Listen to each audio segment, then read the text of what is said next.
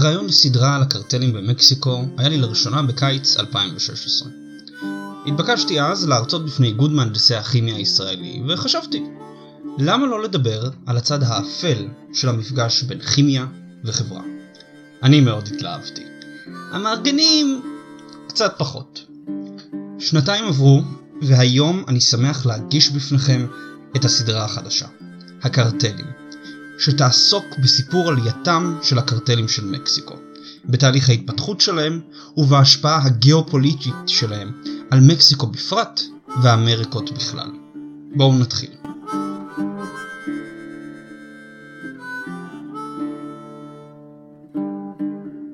אני רוצה להתחיל בשאלה שאתם ודאי שואלים.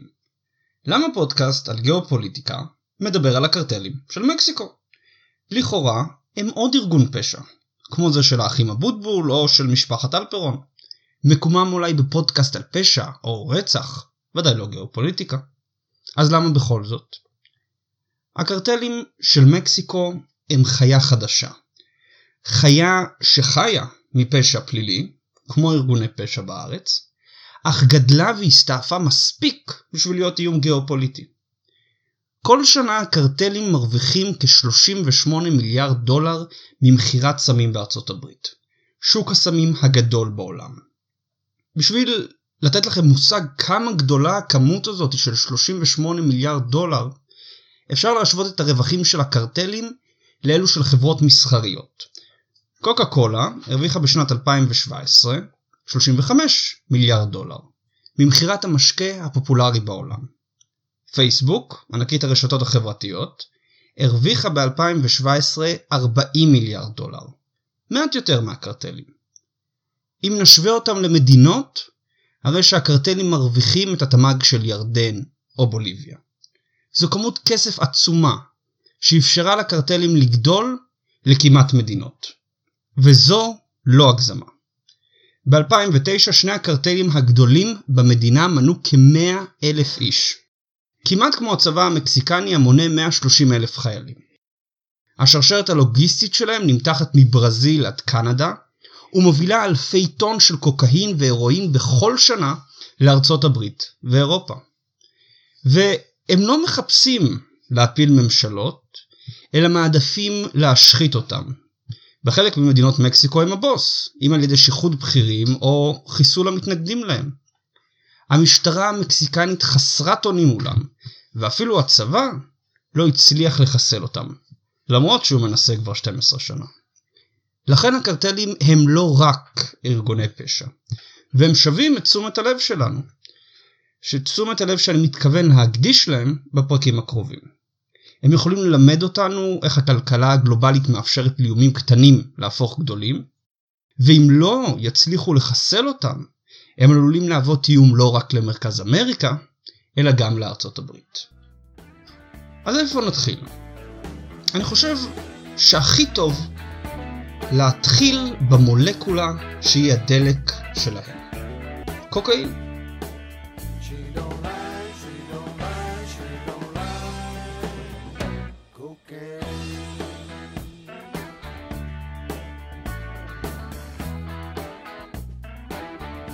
קוקאין הוא החומר האקטיבי בעלים של צמח הקוקה. צמח שמקורו במערב דרום אמריקה, באזורים שהם היום פרו ובוליביה.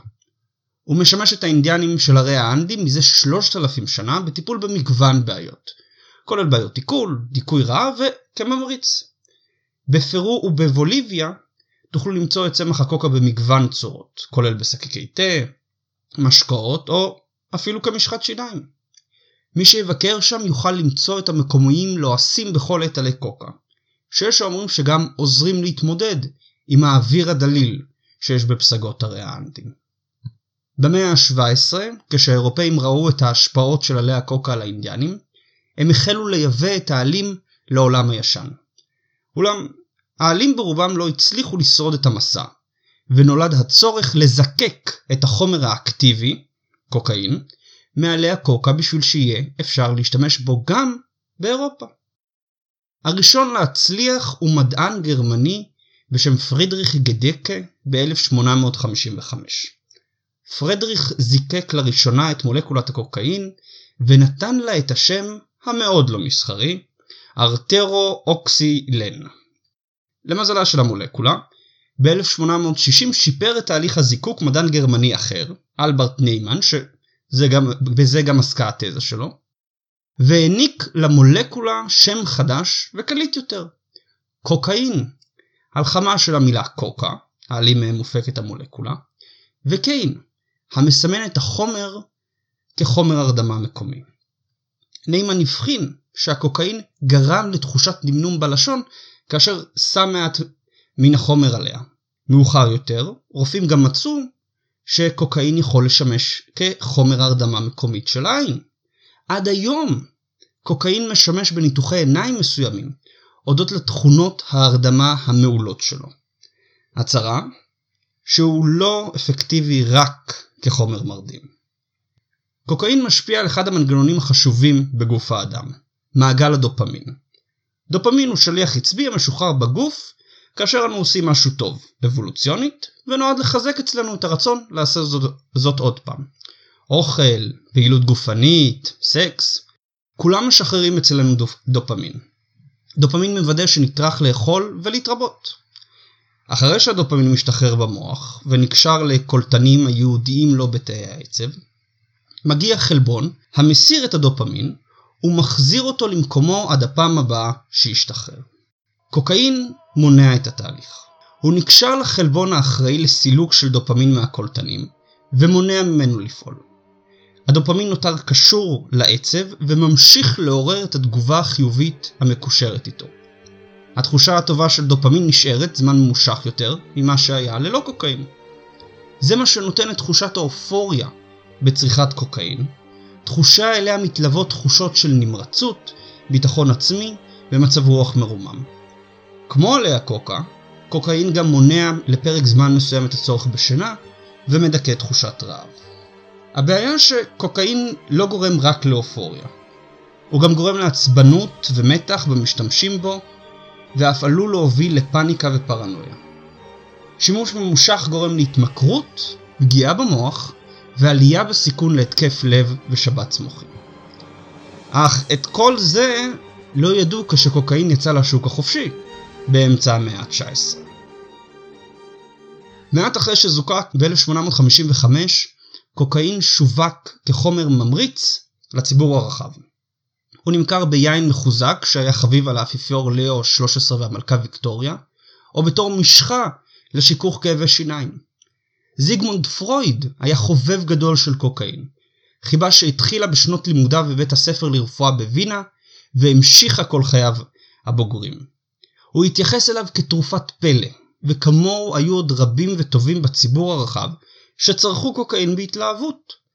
קוקאין היה כה נפוץ, שב-1900 כל אמריקאי היה יכול להגיע לבית המרקחת המקומי שלו ולקנות גרם קוקאין טהור ב-25 סנט. וכמובן לא נשכח שקוקה קולה התחילה כמשקה מבוסס קוקאין, שפותח ב-1886 כתרופה נגד שישות. אגב, עד היום קוקה קולה משתמשת בתמצית מעלי הקוקה שאינה מכילה קוקאין. רק בתחילת המאה ה-20 התגלה הקשר בין צריכת קוקאין לבעיות בריאות והתקפים פסיכוטיים. פרויד התחרט בסוף שנותיו על השימוש בקוקאין, שגרם לו לעיתים קרובות לדימום מהאף ודופק לא סדיר. מדינות רבות הוציאו את הקוקאין מחוץ לחוק, כולל ארצות הברית. השימוש בסם ירד, ובשנות החמישים רבים כבר ראו בו מטרד השייך לעבר. הם לא יכלו לחזות שעם שנות השישים יגיע עניין מחודש בסמים משני תודעה, ובכללם קוקאין.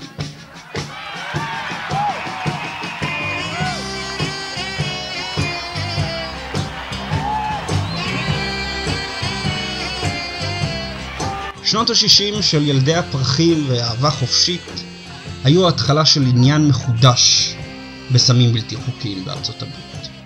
ב-1969 רק 4% מאוכלוסיית הבוגרים בארצות הברית השתמשה במריחואנה. ב-1973 האחוז כבר עמד על 12% וב-1977 הוא טיפס ל-24%.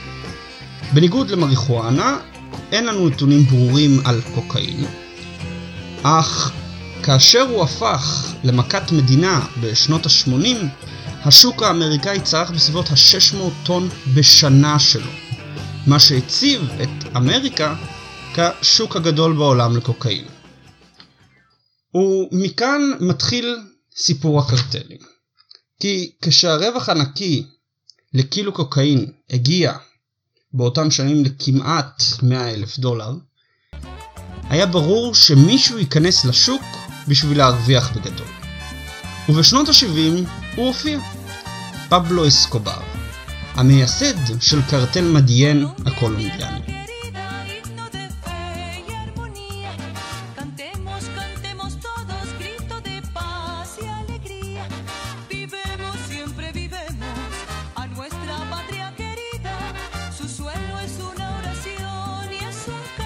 קרטל מדיין התחיל בשנות ה-70 במדיין, קולומביה.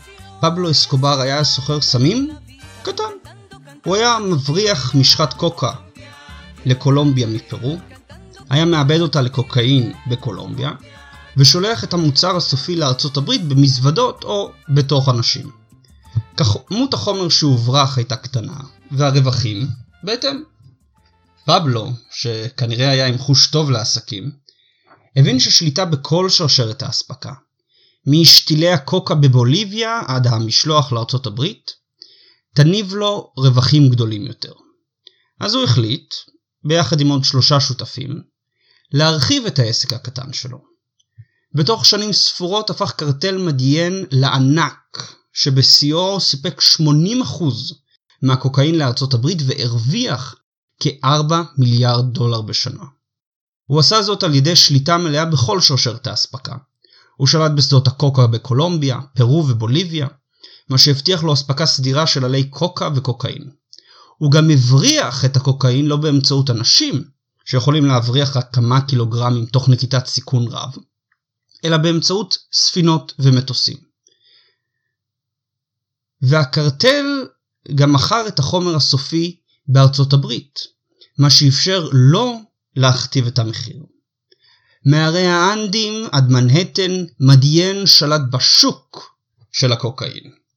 אסקובר הפך לפושע העשיר בהיסטוריה, עם שווי מוערך של כ-30 מיליארד דולר. לרגע נראה שקרטל מדיין ישלוט בכיפה לנצח. אם לא ראיתם את הסדרה נרקוס, לא אעשה לכם ספוילרים. רק אגיד שזה לא נגמר בטוב. לא לפבלו ולא למדיין. בשנות ה-90 קולומביה ירדה מן הבמה, ובמקומה עלתה מקסיקו.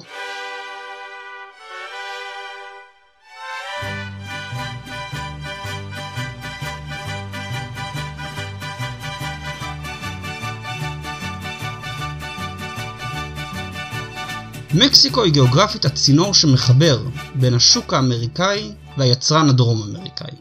היא הצינור דרכו עוברים, חייבים לעבור, הסמים שמתדלקים את הנרקומנים של אמריקה. הקרטלים הקולומביאנים היו דומיננטיים בשוק האמריקאי משום השליטה שלהם במקורות הייצור. כשהם איבדו אותה, הגיע שעת הכושר לק... לקרטלים המקסיקנים למנף את היתרון שלהם, את הקרבה ללקוח. כל הקרטלים המקסיקנים מייחסים את המקור שלהם לקרטל אחד, קרטל שבשנות ה-80 שלט ללא עוררין בשוק הברחות הסמים של מקסיקו. קרטל גואדלחרה. כן, אני יודע, שם מצחיק. איך הוא עשה זאת? פשוט. הוא הוקם על ידי שוטר. המייסד של קרטל גואדלחרה היה מיגל אנחל פליפס גיארדו, הידוע גם כאל פדרינו, על סנדק. שוטר במשטרה הפדרלית של מקסיקו. מיגל ניצל את הקשרים שלו עם מערכת המשפט ואכיפת החוק במקסיקו ועם ה-CIA בארצות הברית בשביל להשיג חסינות חוקית. הוא גידל מריחואנה במקסיקו והבריח קוקאין קולומביאני ומערכת החוק הביטה לצד השני. אולם, סדרה של רציחות ומעצרים הכריחו את מיגל להבין שקרטל גואדלחרה היה גדול, גדול מדי. והיה מסוכן להמשיך ולנהל את כל עסקי הסמים במקסיקו על ידי ארגון אחד. למיגל היה רעיון, איך לפתור זאת. ב-1989 הוא כינס את ברוני הסמים הגדולים ביותר של מקסיקו, וחילק ביניהם את נתיבי ההברחה. בפגישה הזו נולדו הקרטלים של מקסיקו. קרטל חוארס קיבל את נתיבי ההברחה מסביב לאל פאסו, טקסס.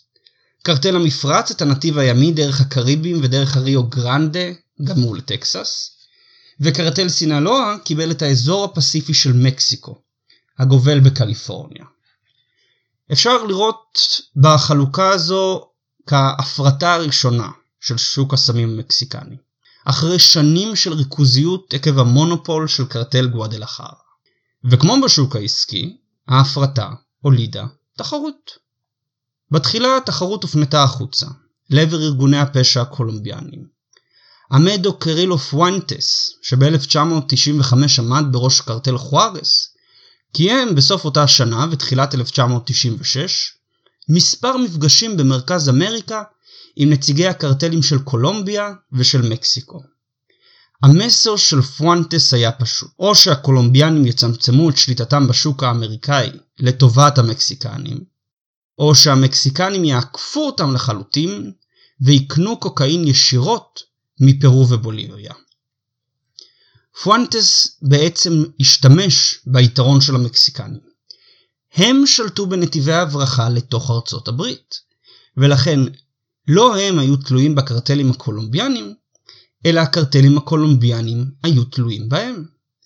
הם יכלו לסלק את הקולומביאנים משרשרת האספקה, בעוד הקולומביאנים לא יוכלו לעשות זאת. לא כשנתיבי ההברחה דרך הים והאוויר מקולומביה נסגרו עקב פעילות אינטנסיבית של ארצות הברית. גבול ארצות הברית מקסיקו היה הנתיב המרכזי היחיד להעביר לצרכנים האמריקאים את הסמים שהם רצו. ומי ששלט בו, שלט בשוק. חלשים ומפורקים, הקולומביאנים ויתרו על חלקם. הקרטלים המקסיקנים הפכו לבוס החדש. ב-1997, שנה אחרי ההסכם, הם כבר סיפקו כ-70% מהקוקאין לארצות הברית. ואם הם היו מסתפקים בזה, לא הייתי עושה את הפרק. אך, הקרטלים המקסיקנים לא רצו לשלוט ביחד, אלא הם רצו לשלוט לחוד. החזון של אל פדרינו היה שעל ידי חלוקה מוסכמת של האזורים בין הקרטלים, הוא יוכל לשמור על השלום, וקיווה שהקרטלים יעבדו ביחד בשביל לשמור ולפתח את השוק. הוא לא לקח בחשבון שדינמיקת השוק שהוא יצר לא הייתה יכולה להוביל לשלום, אלא רק למלחמה. החלוקה בין הקרטלים הייתה נקודת פתיחה, לא נקודת סיום, לתחרות ביניהם. כל קרטל, כמו כל חברה, היה מעוניין והיה צריך להגדיל את הרווחים שלו. אם קרטל לא עובד על לחזק את כוחו וקרטל אחר כן, הרי שאותו קרטל ראשון שלכאורה עומד רק במקום, בעצם הולך אחורה. אין יחסי ווין ווין בין הקרטלים, רק משחק סכום אפס. אם קרטל אחד ישתלט על טריטוריה, כל שאר הקרטלים הפסידו אותה. אין שיתוף, אין חלוקה. והפסד בעולם האלים של הקרטלים משמעו דבר אחד בלבד. מוות. לא מצנח זהב, לא פנסיה מוקדמת, לא חבילת פיצויים. מוות. הנה לכם שיעור במוטיבציה עסקית. התחרות בין הקרטלים התחילה לאט. ב-2003, כאשר ראש קרטל המפרץ נעצר על ידי ממשלת מקסיקו, קרטל סינלואה זיהה את ההזדמנות והחל לזחול לתוך הטריטוריות הפרודקטיביות של הקרטל.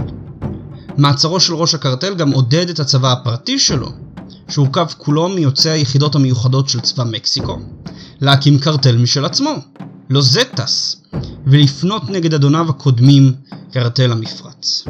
דרומה יותר, במדינת מיצ'ואקן, שעל חוף האוקיינוס השקט, קרטל בשם פמיליה מיצ'ואקן נאבק להשתלט על המדינה שהייתה השער דרכו הגיעו משלוחי הקוקאין מקולומביה למקסיקו. וכאן מתרחשת הסתבכות בעלילה. בספטמבר 2006 חיילים של הפמיליה פרצו למועדון לילה והשליכו לעבר הרוקדים את ראשיהם הכורתים של חמישה חברי כנופיה יריבה. ביחד עם פתק המודיע שזהו חלק מהצדק האלוקי אותו מקדמת הקבוצה. מזעזע? לחלוטין. חריג במקסיקו של אותה שנה? לא כל כך. ב-2006 שיעור הרצח במיצ'ואקן היה דומה לזה במשולש הזהב בצפון מקסיקו, או לזה בטריטוריות בגבול עם טקסס שעליהן נלחמו סינלואה, המפרץ והזטס. מה שהבדיל את מיצ'ורקן מכל השאר, היה שפיליפה קלדרון, הנשיא הנבחר של מקסיקו, הגיע משם. והוא לא היה מוכן להשלים עם הפשיעה והרצח שהתרחשו בתוך מדינתו שלו. ב-11 בדצמבר 2006, שבועיים אחרי שנכנס לתפקיד, הכריז קלדרון על מבצע מיצ'ואקן לחיסול הקרטלים באמצעות הצבא. 4,000 חיילים נפרסו במדינת הבית של הנשיא, והמלחמה של ממשלת מקסיקו נגד הקרטלים החלה. כשאני מדבר על מלחמה, אני מתכוון למלחמה של ממש. מאז 2006 הצבא המקסיקני מנהל מלחמה אסימטרית נגד הקרטלים. הוא מבצע סיורים נגד סוחרים, שורף שדות אופיום, ומנסה לתפוס או לחסל את ראשי הקרטלים. מאז 2006 מעל 500 חיילים נהרגו על ידי הקרטלים. כמעט 42 חיילים כל שנה. לשם השוואה, בכל שנות הלחימה בדרום לבנון, ישראל איבדה 559 חיילים. הצבא המקסיקני איבד 500 בלחימה בתוך מדינתו שלו. כמובן, בשנה הראשונה למלחמה אף לא אחד חשב שהיא תימשך כל כך הרבה זמן. הסימנים הראשונים היו מעודדים. ב-2007 שיעור הרצח במקסיקו ירד לשפל היסטורי של 9.34 מקרי רצח לכל 100 אלף תושבים. הצבא הצליח להחזיר את הסדר למיצ'ורקן. לכאורה, הפעלת הצבא הייתה מוצלחת. אבל שנה מאוחר יותר, ב-2008, שיעור הרצח קפץ ל-11.82 והמשיך לטפס משם עד לשיא ב-2011. מה קרה? הצבא היה לקרטלים מה שטורפים הם לבעלי חיים.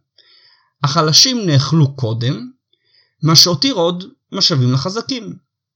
הצבא המקסיקני פגע תחילה בקרטלים החלשים, כמו הפמיליה, חוארס וקרטל המפרץ. קרטל סינלואה זיהה את החולשה, ופלש לטריטוריות של אותם קרטלים מוחלשים. במקום להביא לסיום של אלימות הסמים, הצבא רק הגדיל את היקפה. העיר חוארס הפכה ב-2008 לעיר האלימה בעולם, עקב המאבק בין קרטל חוארס וסינלואה. מעמד שהעיר הצליחה לשמור גם ב-2009. חיילים של סינלואה נאבקו גם בזטאס בצפון מזרח מקסיקו, ובכנופיות של מיצ'ואקן בדרום המדינה. מה נותר היה לצבא לעשות מול הקפיצה הזו באלימות? אולי נשיא חדש שיבוא עם רוח רעננה? ב-1 בדצמבר 2012 פליפה קלדרון סיים את תפקידו כנשיא מקסיקו, ובמקומו נכנס אנריקה פניה נייטו.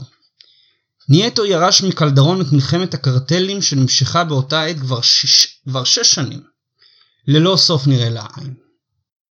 נייטו נכנס לתפקידו עם רשימה של 37 שמות, 37. שמות של סוחרי הסמים האלימים והחזקים במדינה. זו הייתה רשימת המטרות של נייטו.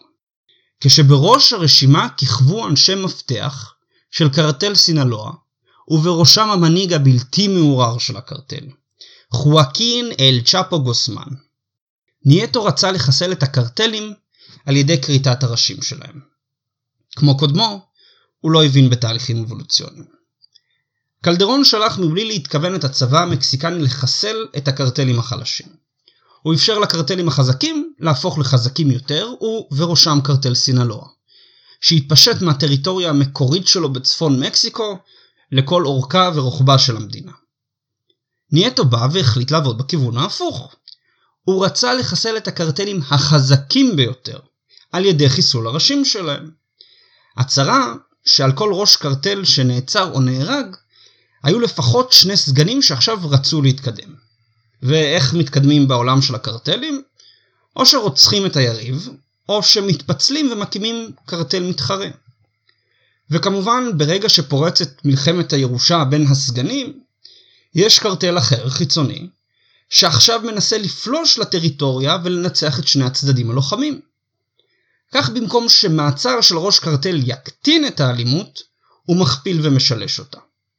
במקום לחסל קרטלים, נייטו רק העלה את מספרם, וככל שמספרם עלה, הם נהיו אלימים יותר ויותר בניסיון לשמור על הטריטוריה הקטנה שלהם ולבלוע את המתחרים. זו המורשת של קלדרון ונייטו. בשנת 2000 היו במקסיקו ארבעה קרטלים בלבד, ושיעור הרצח עמד על 13.7 מקרי רצח לכל 100 אלף תושבים. בשנת 2013 היו כבר תשעה קרטלים גדולים ועוד 45 ארגונים קטנים, ושיעור מקרי הרצח עלה ל-15.9 מקרים לכל 100 אלף תושבים. במקום לנצח את הקרטלים, הממשלה רק החמירה את המצב.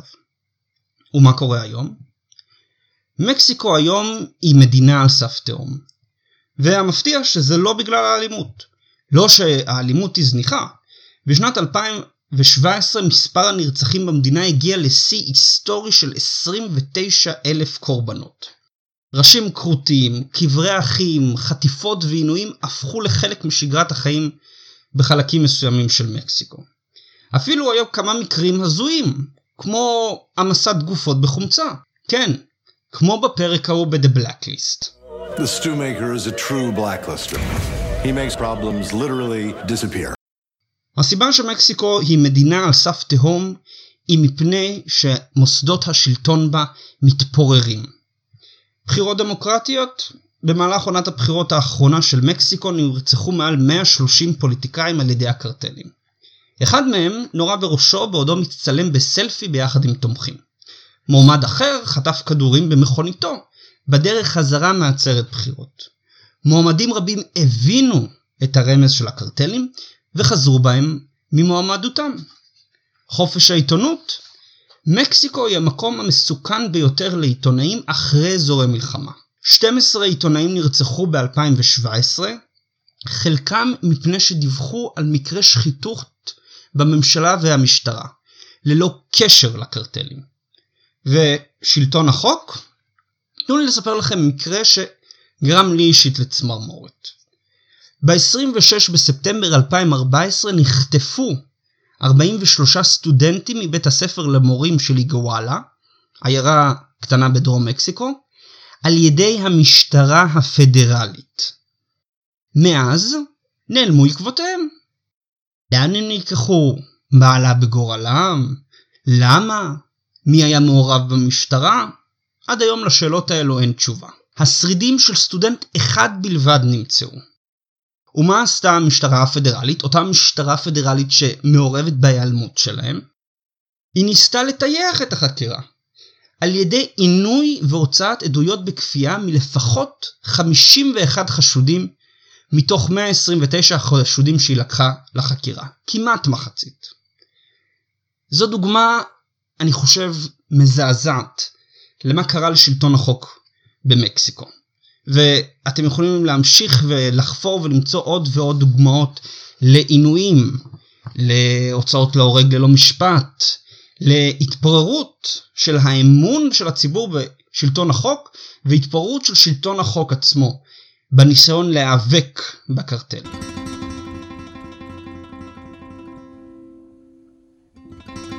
התחלנו את הפרק בהיכרות עם קוקאין והשפעותיו המזיקות. המשכנו עם פבלו אסקובר, קרטל מדיין וקרטל גואדלחר. משם עברנו למלחמות הקרטלים של תחינת שנות האלפיים, ולבסוף הגענו לשחיתות ולחוסר התפקוד של המוסדות במקסיקו של 2018. אם אנחנו אבל רוצים לראות מה העתיד, המחכה למקסיקו, מה העתיד שמחכה למדינות רבות באמריקה, אנחנו צריכים לפנות דרומה יותר, למשולש הדמים של מרכז אמריקה. וכל זאת, ועוד, בפרק הבא של המשחק הגדול. תודה לכם על ההקשבה. זה הכל להיום, אני מקווה שנהניתם מהפרק, אם נהניתם אל תשכחו לדרג אותי ב iTunes או באפליקציית הפודקאסטים החביבה עליכם, אל תשכחו לשתף את הפרק עם חברים, וכמובן אל תהיו זרים. אתם יותר מוזמנים להצטרף לעמוד הפייסבוק של הקבוצה, להצטרף לערוץ הטלגרם, או לשלוח לי מייל הודעה, מה אהבתם, מה לא אהבתם, אם יש לכם איזה שהם בקשות או שאלות שאני תמיד שמח לקבל מהקהל.